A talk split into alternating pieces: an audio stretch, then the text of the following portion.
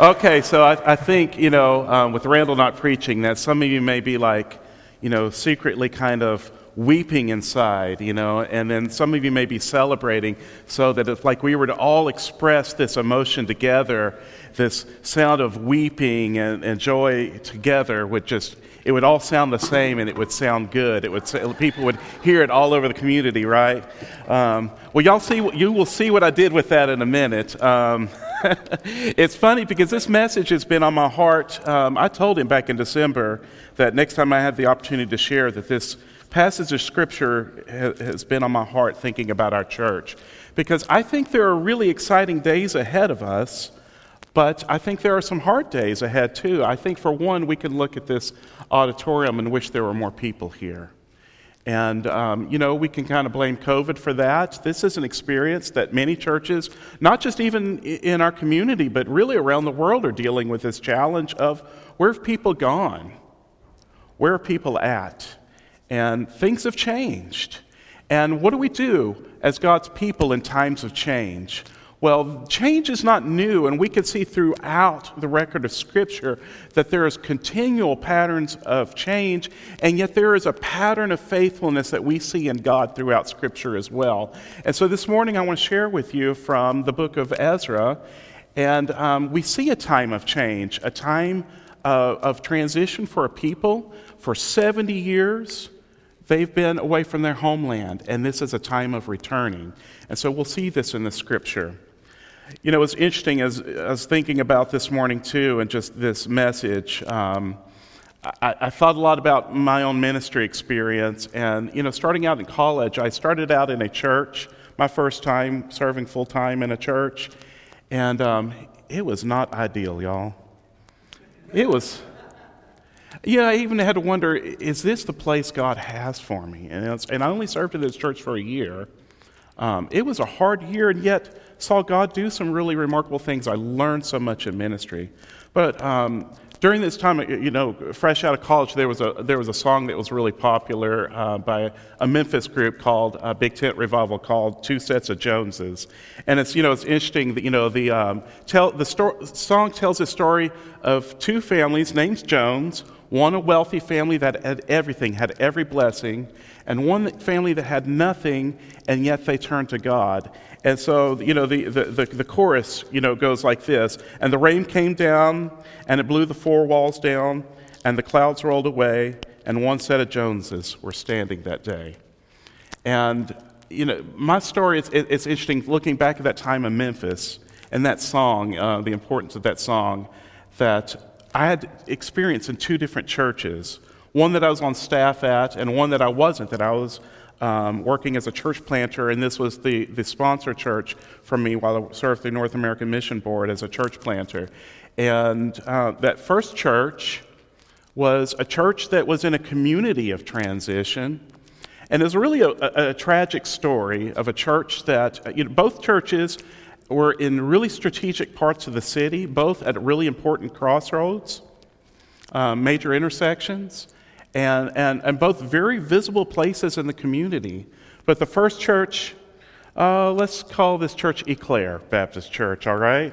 And um, Eclair Baptist Church had gone through just a terrible split. Um, it was a church that, you know, like I said, they seated over a thousand people, and yet that church of 400 in one Sunday went from 400 down to about 120.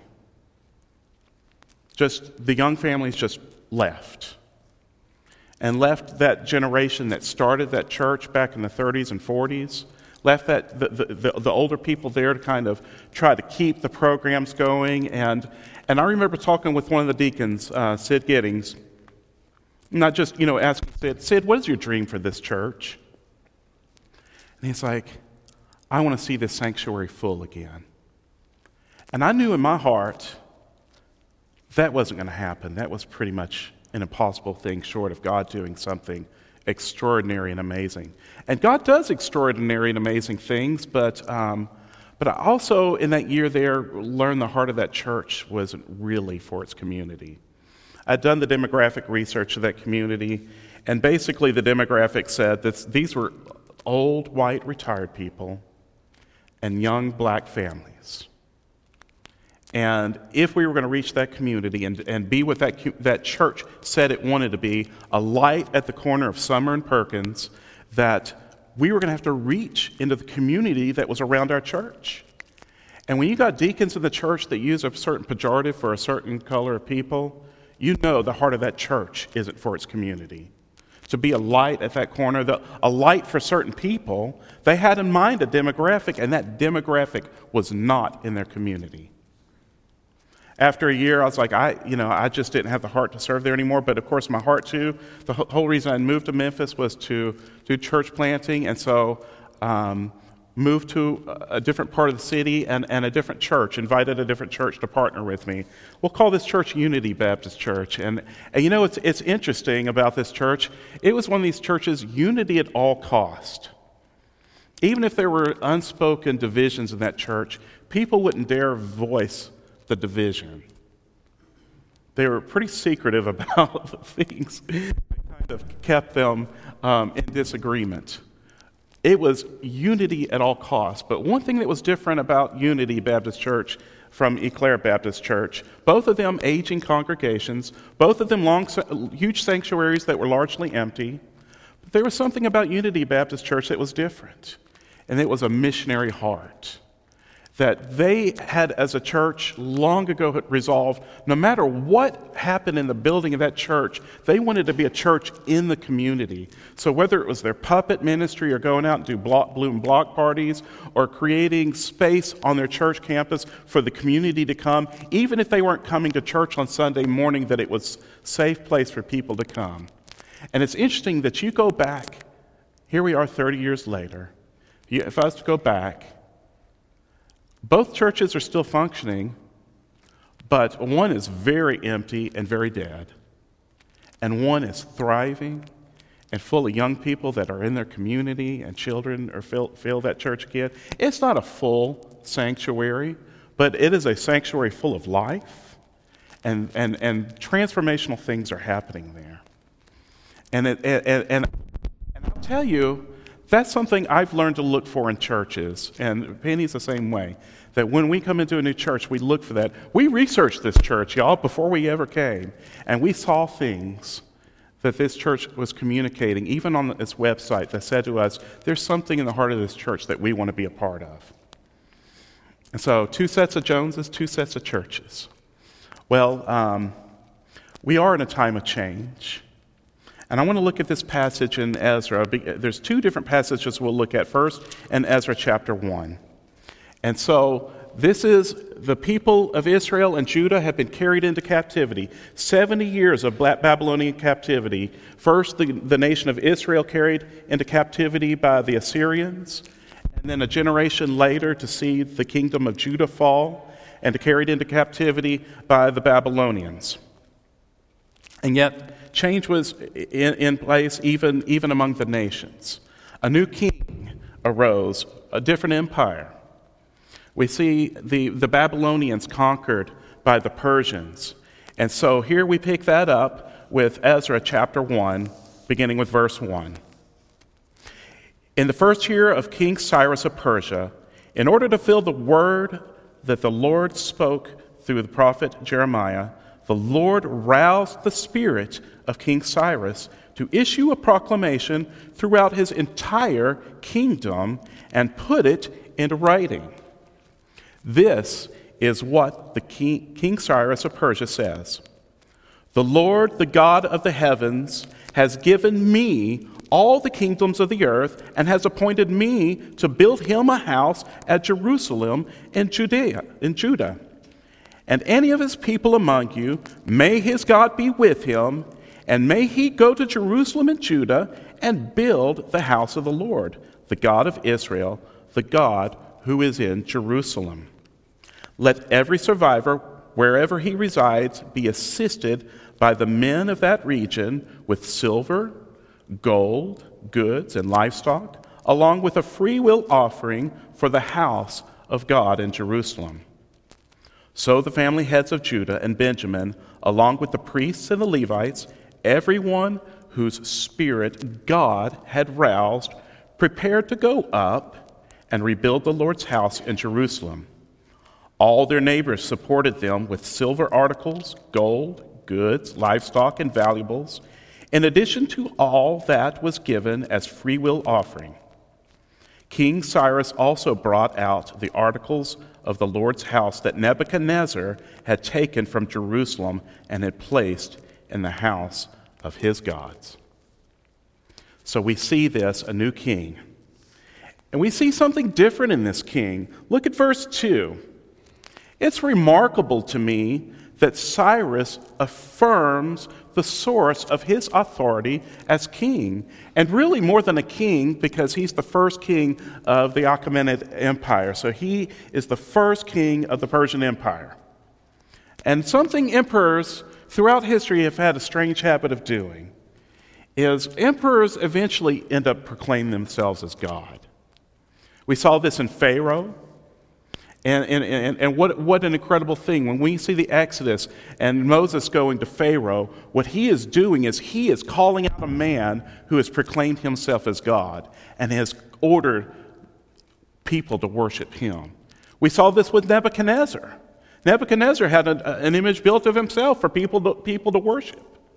And we'll see this in future emperors when we see this in, in the Caesars of Rome, proclaiming themselves to be God and even setting up building temples in their name to be worshiped, to, to, to put their name in the pantheon of their gods. Cyrus is different. Cyrus does something that's, that's really remarkable in that he puts in writing, he attributes the source of his authority to be to Yahweh, the God of the heavens. He's given him the kingdoms of the earth and appointed him to build his house. You know, it's interesting too, because um, the prophet Isaiah predicted that there would be a king that would come, even gave a name, Cyrus. And th- that, that, that Isaiah even goes as far as to say that he would be a Messiah. They're not shocking, a Messiah.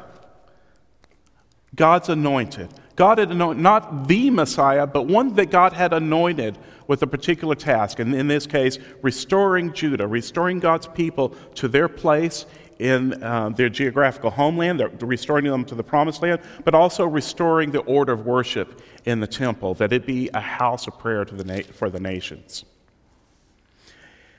You know, it, it's, it's interesting too that um, we see, you know, just comparing Cyrus to, let's take Pharaoh, for example.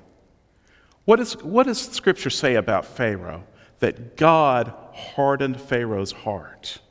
So here's a man with a hard heart. He would, he would boldly say to, brazenly to, to Moses' face, Who is Yahweh? Who is the Lord? Who is he? How dare you come in his name before me? Moses makes a, well, it's a, I was going to say simple request. It's what, nothing simple about it. Asking for Pharaoh to give permission for the people of Israel to go out into the wilderness to worship Yahweh, to worship their God. And what is it that Pharaoh does? Time after time, despite judgment after judgment, he refuses. His heart becomes harder and harder. So he doesn't want to see anybody worshiped but himself and his own gods. Who is this Yahweh? Who is this God of the, the, of the Israelites? In the end, what we see happen is God making a way for his people to leave, plundering. God tells them, You will plunder Egypt. And that's exactly what happens. When they leave, people are, people are so glad for them to leave and to take the curses of God with them that they give them whatever they ask for. They ask for gold, they ask for silver, they ask for jewelry. They go, they carry all this stuff out of Egypt with them. And yet, what do we see here in the Persian Empire? It's, it's really remarkable that we see not a plundering, but a free will offering of the people of the empire freely giving silver and gold and materials and supplies, everything the people, that the, the Jewish people needed to rebuild the house of God. And so, what we see in Cyrus is not a hardened heart, but a stirred heart. Scripture says his heart was roused by the Spirit of God. What does that mean to be roused? But to, but to move to action. And God had compelled him And so, affirming God's authority, but also acknowledging God and his people. He acknowledges their condition. He, he, he doesn't just let them go back like, oh, and, and we know Pharaoh didn't let them go back either because he even chased after them. There's no chasing after them. He, he commissions them to go and rebuild the house of God. And we see this, what's something I think is really remarkable too. It goes back to Genesis 12. Remember that God told Abraham, anyone that blesses you, I will bless. We see Cyrus blessed and his reign blessed as he blesses the people of Israel. And it's interesting, I, I, don't, I don't want to make, I don't want to make any, um, you know, um, miscast him as, you know, a true worshiper of Yahweh because I don't know what Cyrus's heart was. He was somebody that certainly God's Spirit had prompted him to do this, this act of generosity for, for the Jewish people. And yet he did this for, for really for all the nations that, that the Babylonians and other empires prior to his had conquered, was seeing the restoring of their, their ethnic deities. But something that was different about the Jewish people, they didn't have carved images of their God to worship like the other nations. That was something God prohibited. You will not cast a graven image of me. It was, it was banned in the Ten Commandments. Here is a God that is transcended, the God of the heavens. And so it's like, well, if you can't restore an image of the God, what's the next thing you do? Is you restore the house where his name is worshiped. And so I think that is what we see in the heart of Cyrus. I think, too, what we see in verse 3 is interesting is any of his people among you. There's a freedom in that, there's a release. Any of your people, any of God's people among you, may his God be with him, and may he go to Jerusalem, to Judah, to build the house of the Lord. Any of them were free to do it. Something else that's interesting is verse 4. Look at this.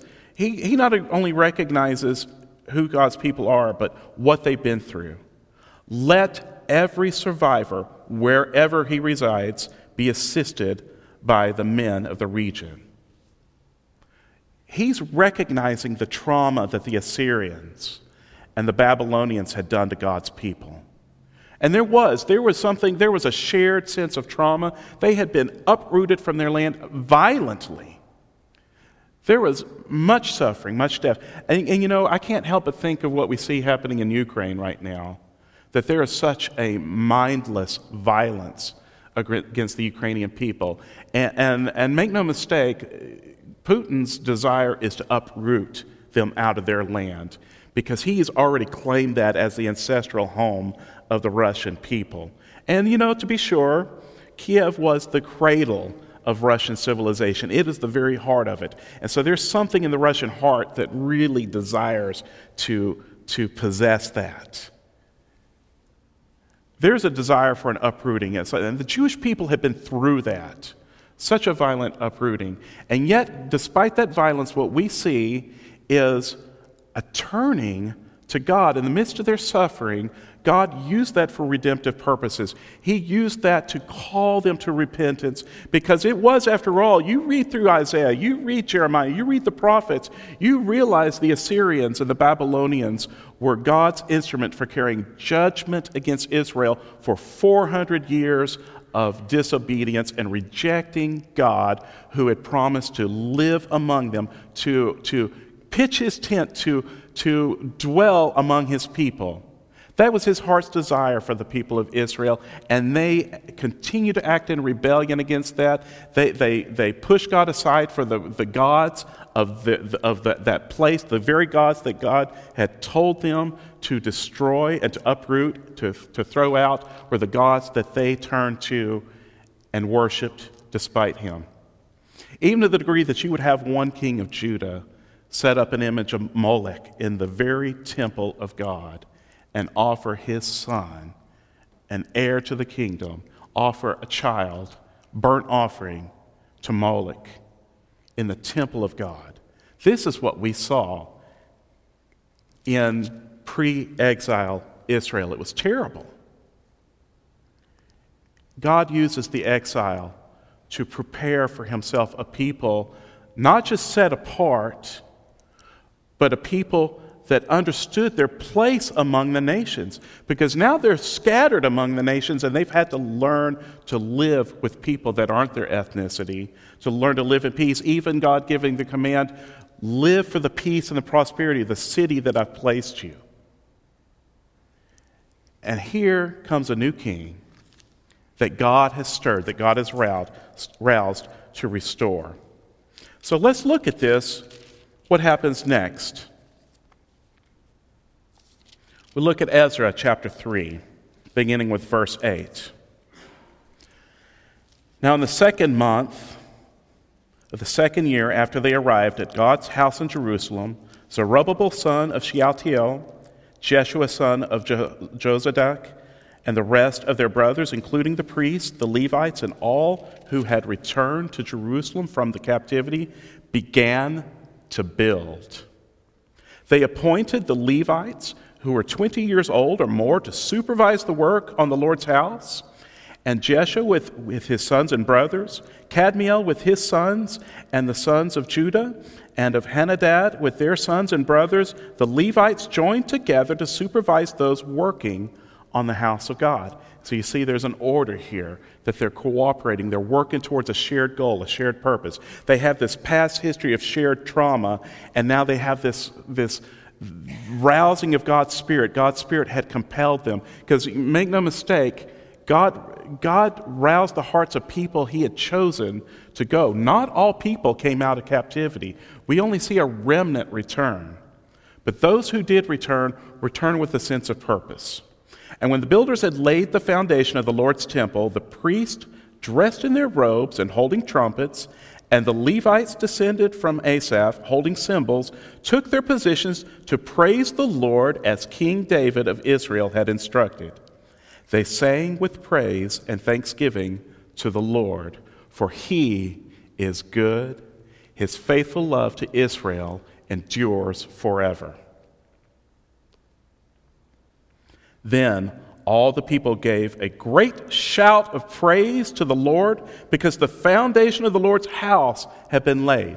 So you hear all these people gathered, and there's this great shouting, even to the, degrees, the, degree that the writer says that the people surrounding them, the surrounding communities, heard this great shout. But many of the older priests, Levites, and family heads who had seen the first temple, wept loudly when they saw the foundation of this temple. But many others shouted joyfully. The people could not distinguish the sound of the joyful shouting from that of the weeping because the people were shouting so loudly and the sound was heard far away. Well, first, I want to look at this, this, this praise, this affirmation that they give from David, because it's something we see that, that, that is repeated in Scripture. And anytime we see something repeated in Scripture, we know it's significant, it's important.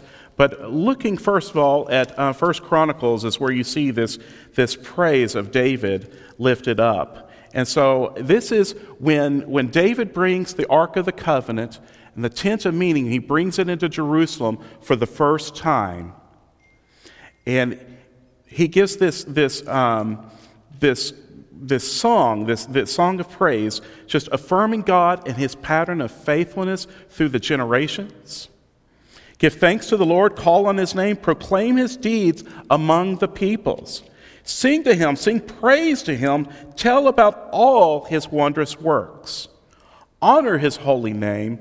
Let the hearts of those who seek the Lord rejoice. Seek the Lord and his strength, seek his face always. Remember the wondrous works he has done, his wonders and the judgments that he has pronounced. You, offspring of Israel, his servant, Jacob's descendants, his chosen ones. And he goes about recounting some of these mighty deeds that God has done throughout Israel's history. And then he finishes this, this song of praise with verse 34. This is 1 Chronicles 16 34. Give thanks to the Lord, for he is good his faithful love endures forever. And say, Save us, God of our salvation, gather us and rescue us from the nations, so that we may give thanks to your holy name and rejoice in your praise. Blessed be the Lord God of Israel from everlasting to everlasting. We see this, this, this pattern of give thanks to the Lord for he is good. His faithful love endures forever in different places in Scripture. Look at Psalm 106. He begins Psalm 106, he begins 100 the same way. But Psalm 106 Hallelujah! Give thanks to the Lord, for he is good. His faithful love endures forever. Who can declare the Lord's mighty acts or proclaim all the praise due him? How happy are those who uphold justice, who practice righteousness at all times. Remember me, Lord, when you show favor to your people. Come to me with your salvation so that I may enjoy the prosperity of your chosen ones. Rejoice in the joy of your nation and boast about your heritage. This is the psalmist's prayer, and yet so often Israel fell so short of that. But he, the, the psalmist continues, Psalm 106. If you look at Psalm 106,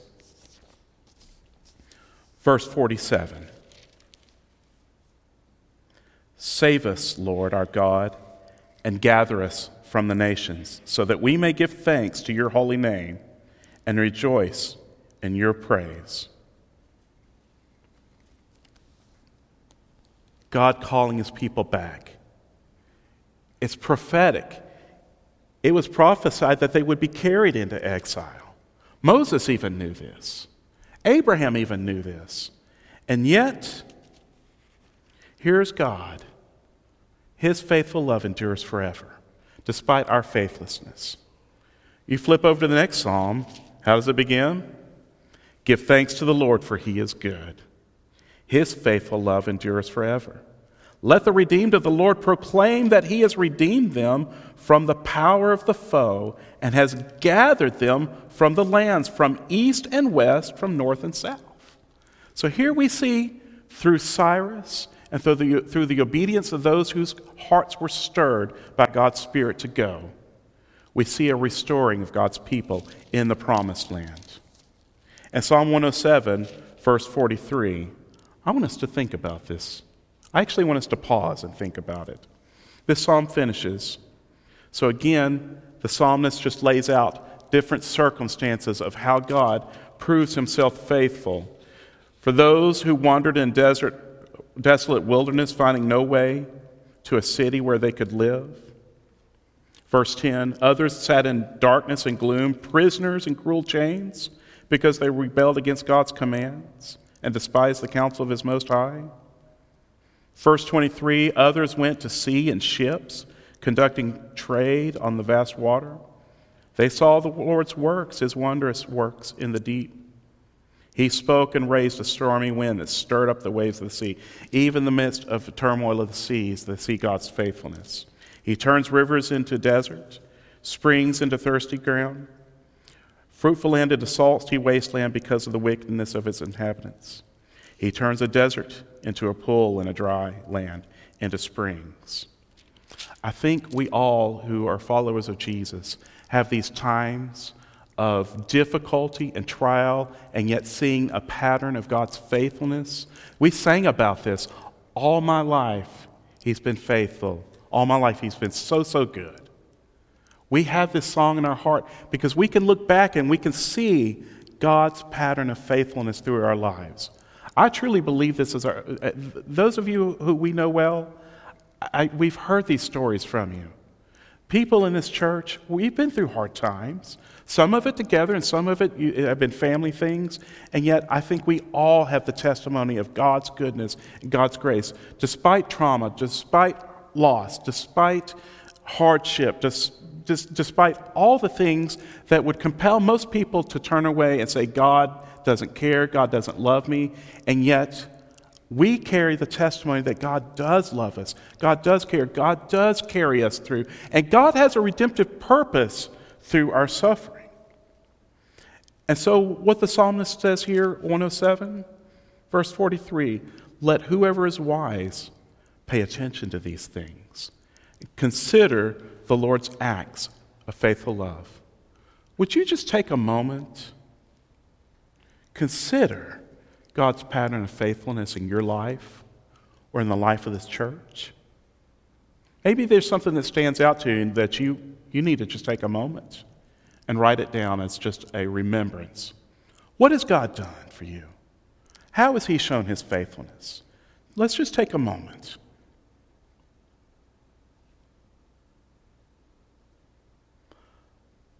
Father, you tell us, let whoever is wise pay attention to these things and consider the Lord's acts of faithful love. Father, help us as a church to remember. Lord, forgive us when we forget. Sometimes we get busy, even in good things. We get caught up in your blessing and forget your faithfulness through hard times. And Lord, you told us in your word through James if anyone lacks wisdom, let him ask of God who gives freely without reproach, and it will be given. Lord, we ask for wisdom. Let whoever is wise pay attention to these things and consider the Lord's acts of faithful love. So let's go back to Ezra chapter 3, verse 12.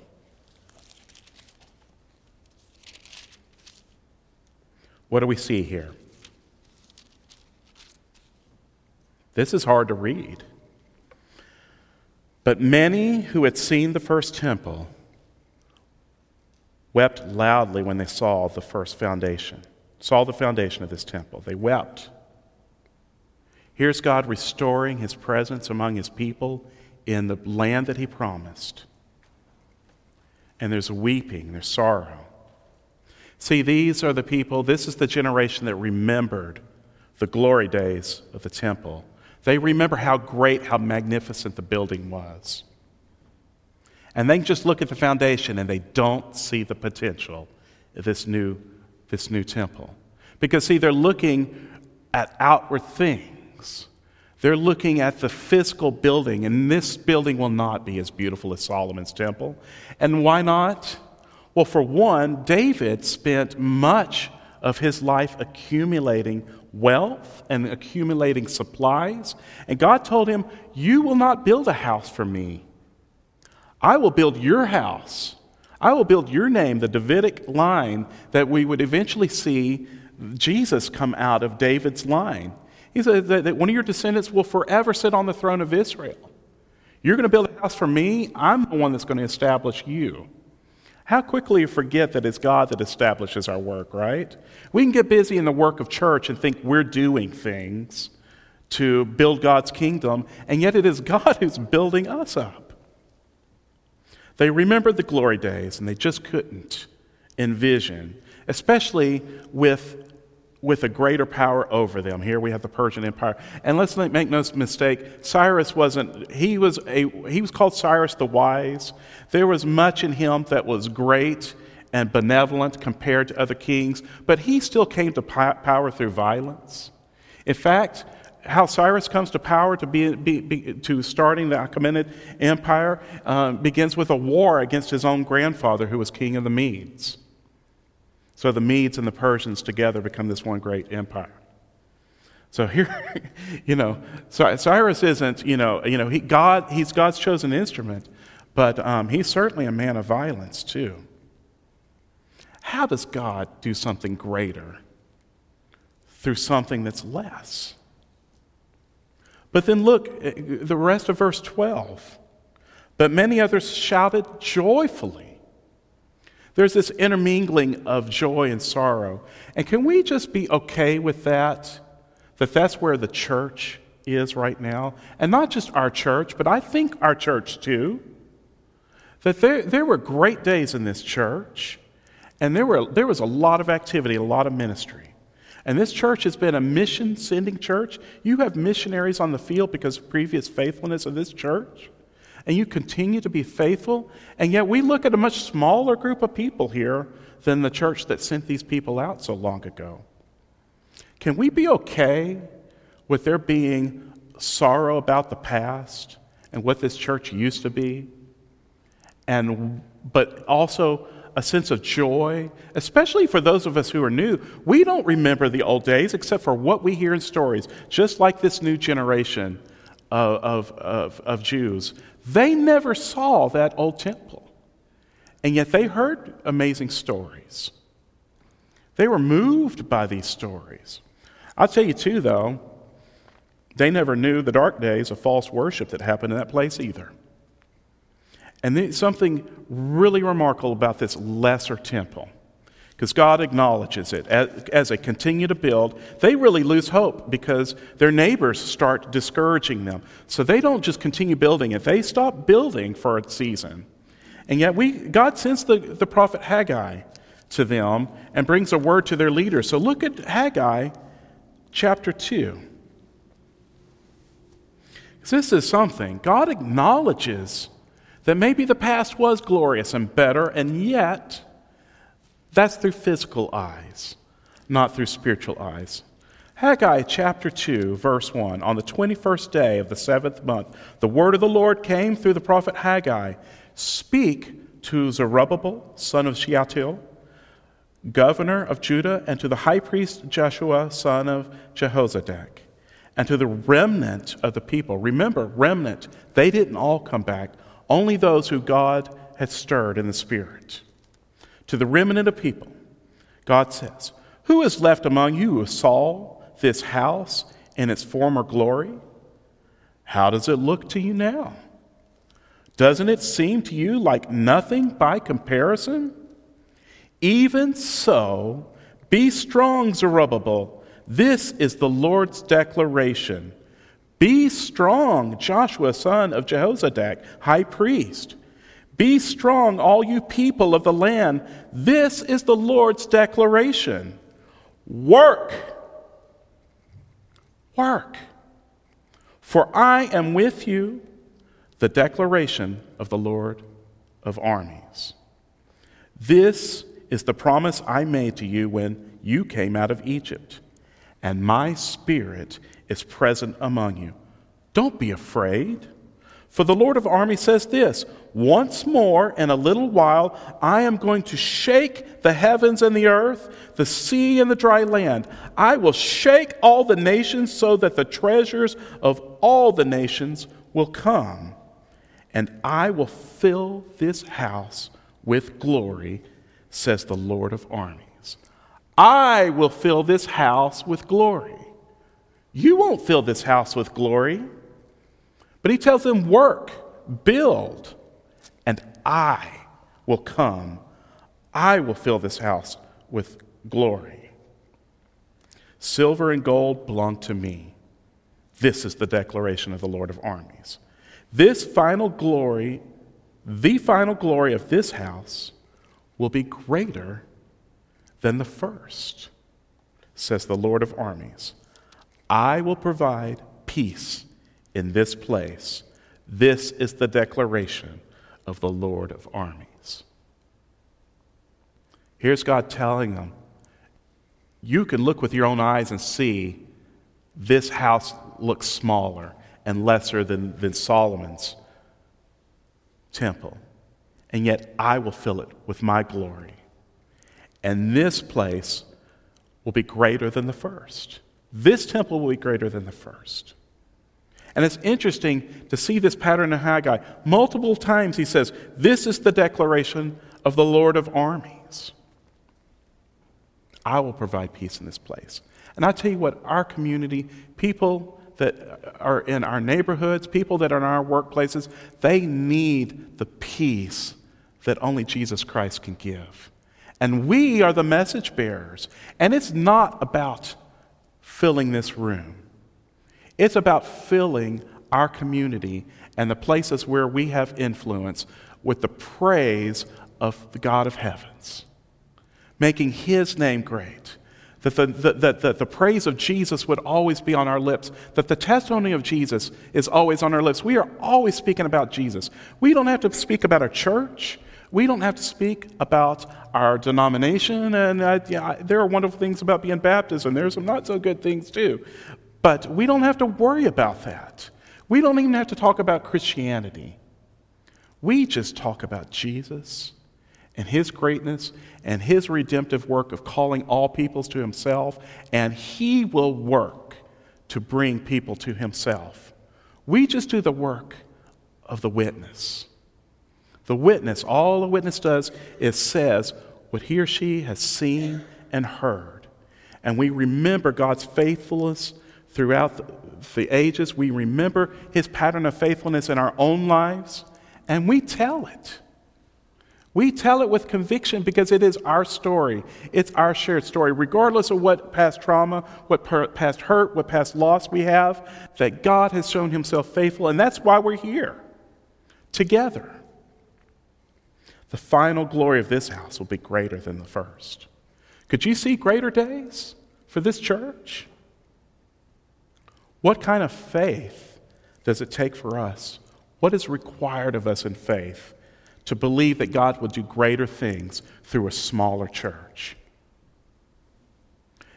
Now, I remember having this conversation with Randall back um, in the fall, and just, you know, COVID has affected all churches. We're not the only ones. And yet, something Randall shared with great confidence. He says, You know, I kind of see this like a new church start with a strong core. Can I tell you that you're the core? That this is the remnant? This is the community of people that God continues to gather here in this place? We are the ones whose hearts need to be stirred together. And are there greater days ahead? Maybe it doesn't result in a filling in this, this auditorium, but maybe it, it results in changed lives in our community. Because I tell you what, the nations are here. 40%, I shared this last time I preached, 40% of new residents in North Texas are foreign born. And we see that. We prayed for Mexico today. These prayer casts that we've been praying through, these are these prayer casts are for the nations of people that are coming to our church to learn English on Wednesday nights. Things are happening here, and it's exciting. So, four takeaways I see here. God calls us to do something together as His people.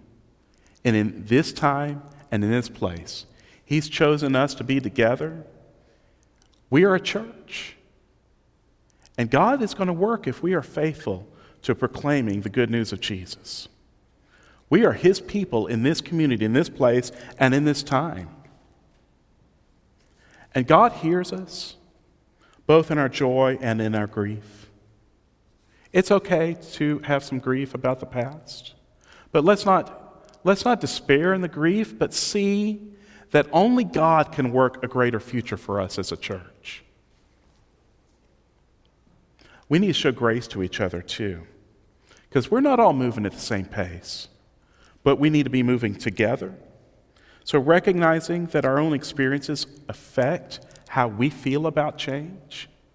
So, can I say it's okay, it's safe to have grief about change and how things have changed?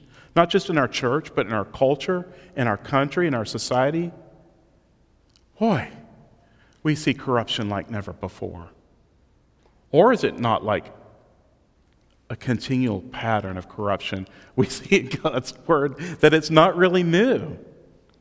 That God, this doesn't catch God by surprise, the time that we're living in, and yet He's chosen us to be together in this time and place. And finally, that our foundation, the one thing we share in common, is Jesus. Nothing else. Our foundation, our cornerstone, a cornerstone that the builders themselves rejected, considered unworthy, too small, inadequate for the building up of God's great house. Jesus, that rejected cornerstone, is our foundation. He's the foundation stone that doesn't disappoint us either. That He will build a house of greater glory, His very glory, His presence amongst us.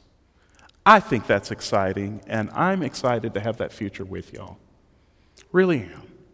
God's called us here to this time and place. Let's be church together. Let's work.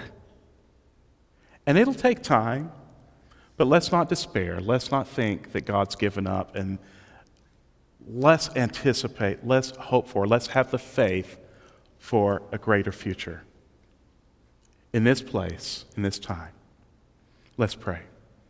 Father, thank you so much for this testimony of your faithfulness in Scripture. Lord, how you work in times of change to give encouragement, to give hope to your people, to remind them of their calling, our calling, to be priests, to be intercessors between you and the people of our community that don't know you. Lord, help us to see the opportunities you've set before us. Help us not to despair. Help us not to be trapped in the grief of what is lost, but help us to be hopeful that you are still working, that you are still calling people to yourself, and we are still useful in your hands. So, Lord, please rouse our spirits. Stir us to do greater things. Stir us to have greater faith. And Lord, we just pray that we see fruit from faithfulness, Lord. So we just devote ourselves to you and to your great commission in our community. I just pray this in the name of Jesus. Amen.